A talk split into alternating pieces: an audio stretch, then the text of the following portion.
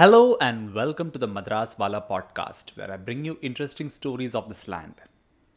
At a time when Hindi cinema is full of biopics and historicals, one also wonders how many of them are really well made and well researched.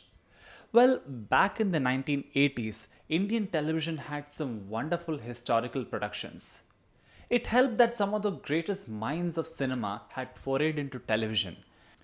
While the productions of Ramanand Sagar and B.R. Chopra, that's Ramayana and Mahabharat, were breaking through the roof of popularity, many other filmmakers were also venturing into various historical projects.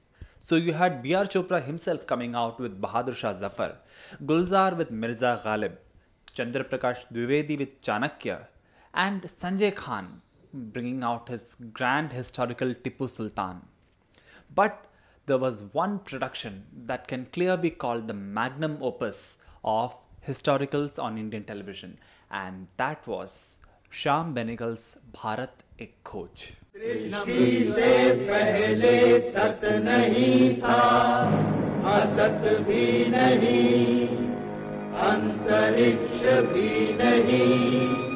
आकाश भी नहीं था Bharat Ek was based on Pandit Jawaharlal Nehru's discovery of India.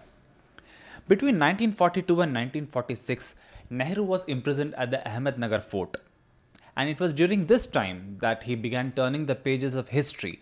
And the result was the grand work called Discovery of India, which was published in 1946.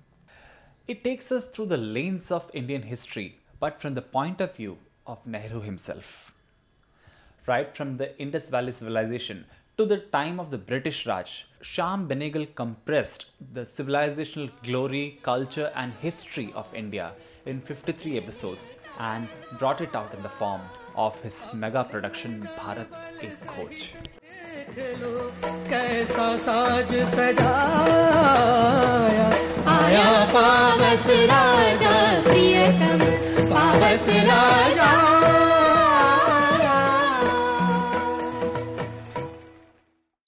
There were two main streams of narrative in Shyam Benegal's Bharat Ek Khoj. One was by Nehru himself, and this role was essayed by Roshan Seth, who had previously played the role of Nehru in Richard Attenborough's 1983 blockbuster Gandhi. In the beginning of every episode, Roshan Seth, in the form of Nehru, would introduce the viewer to the story, and by the end of every episode, he would wrap it up. Since people had already seen Roshan Seth in this role, he had become extremely popular as Nehru among the masses and could easily slip into the character. Kalidas Sanskrit के महान कवि और नाटककार माने जाते हैं हालांकि हमारे पास उनके जीवन काल के बारे में ठोस जानकारी नहीं है मुमकिन है कि वो चौथी सदी ईसवी में उज्जैनी में रहते थे चंद्रगुप्त विक्रमादित्य द्वितीय के राज्य में कहा जाता है कि कालिदास उनके दरबार के नौ रत्नों में से एक थे, जहाँ उनकी प्रतिभा को उनके जीते जी भरपूर इज़्ज़त मिली। If Roshan Seth provided the narrative from the point of view of Nehru Shyam Benegal felt that a contemporary narrative was also required because the serial was being made over forty years after Nehru had return discovery of India And for this reason, he incorporated the voiceover of Om Puri, which provided a contemporary take on history as seen by historians of the day.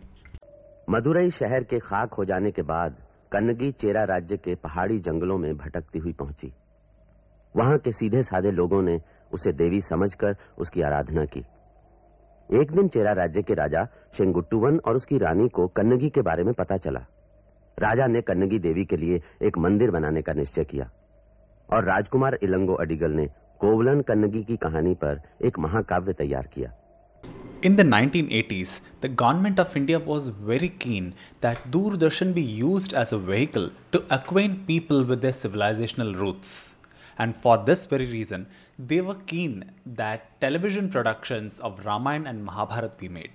Ramanand Sagar and B.R. Chopra had already chosen these two epics, and Shyam Benegal was wondering what else can introduce people to their civilizational roots. In his childhood, Shyam Benegal had been gifted a copy of The Discovery of India during one of his birthdays, and it had a deep impact on him. He had read it several times in his life, and he thought this can be a very good way of introducing people to their history, civilization, and their culture. And thus, Shyam Benegal sent his proposal to make Discovery of India to Doordarshan. There was one more reason. The year 1988-89 also marked the centenary year of Pandit Jawaharlal Nehru, and Doordarshan felt this will be a perfect tribute to India's first Prime Minister. The team spent over three and a half years on research alone. During this period, Shyam Benegal sent his team to Delhi, where they spent several days, weeks, and months together at the National Museum and the Archaeological Survey of India to gather materials for the serial.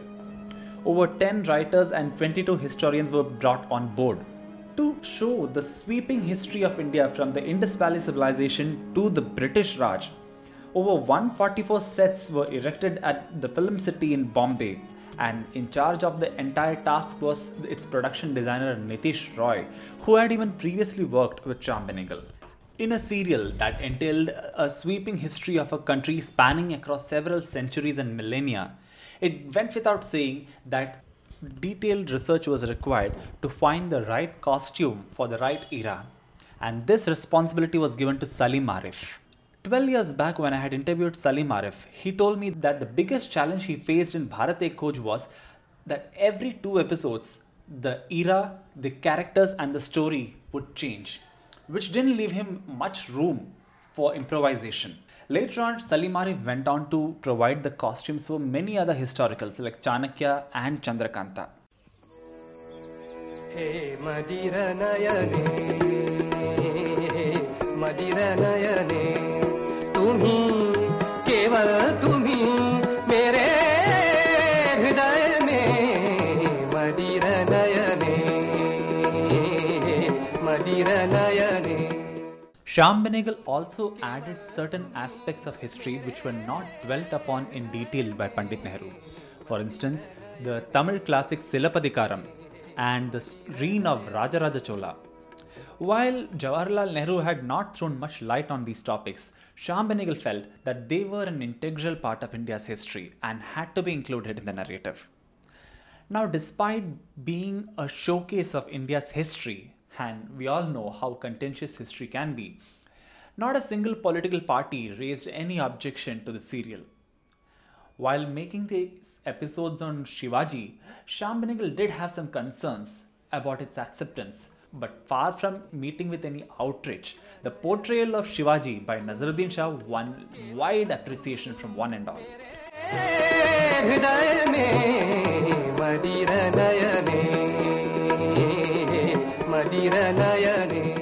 Now, if one were to talk about the artists of Bharat Ek Khoj, it goes without saying that the serial had a galaxy of stars some of them were already prominent names, and some of the actors were taken from the National School of Drama and Film and Television Institute, Pune.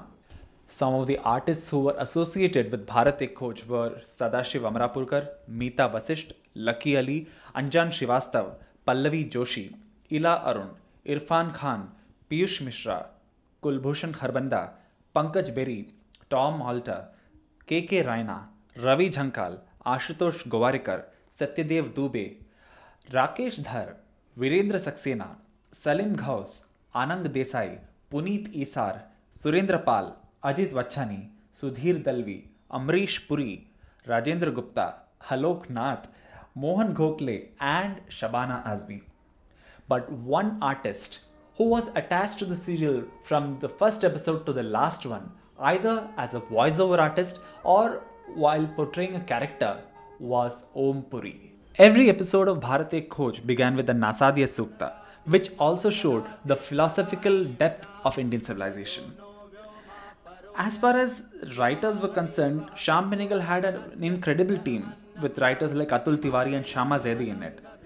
But at the same time, the editing team had some stalwarts too, which included Bela Bhansali and her brother Sanjay Leela Bhansali, who went on to become one of the biggest directors of Hindi cinema. One person whose name stands apart is that of V.K. Murthy, the cinematographer of Bharat Ek. In the 50s and 60s, V.K. Murthy had shot all the films of Gurudutt. Do you know that Shyam Benegal is actually a cousin of Gurudutt? Through the lens of V.K. Murthy, people across the country saw the history of India in their drawing rooms. If Bharat Ek Khoj has been successful in transporting its viewers to a given period of time, credit should also be given to its music director Vanraj Bhatia. Through the 1970s, 80s, and 90s, Vanraj Bhatia was a part of several parallel films of India, especially the films of Shyam Benegal. Bharat Ek Khoj contains a rich tapestry of Indian musical traditions, from Carnatic music in the south to Hindustani music in the north, from the folk music of Rajasthan to the abhangs of Maharashtra. One can find everything in this serial. While Bharat Khoj won laurels from far and wide, some criticisms also came its way. For instance, it said that Bharat Khoj primarily showcases the leftist view of history.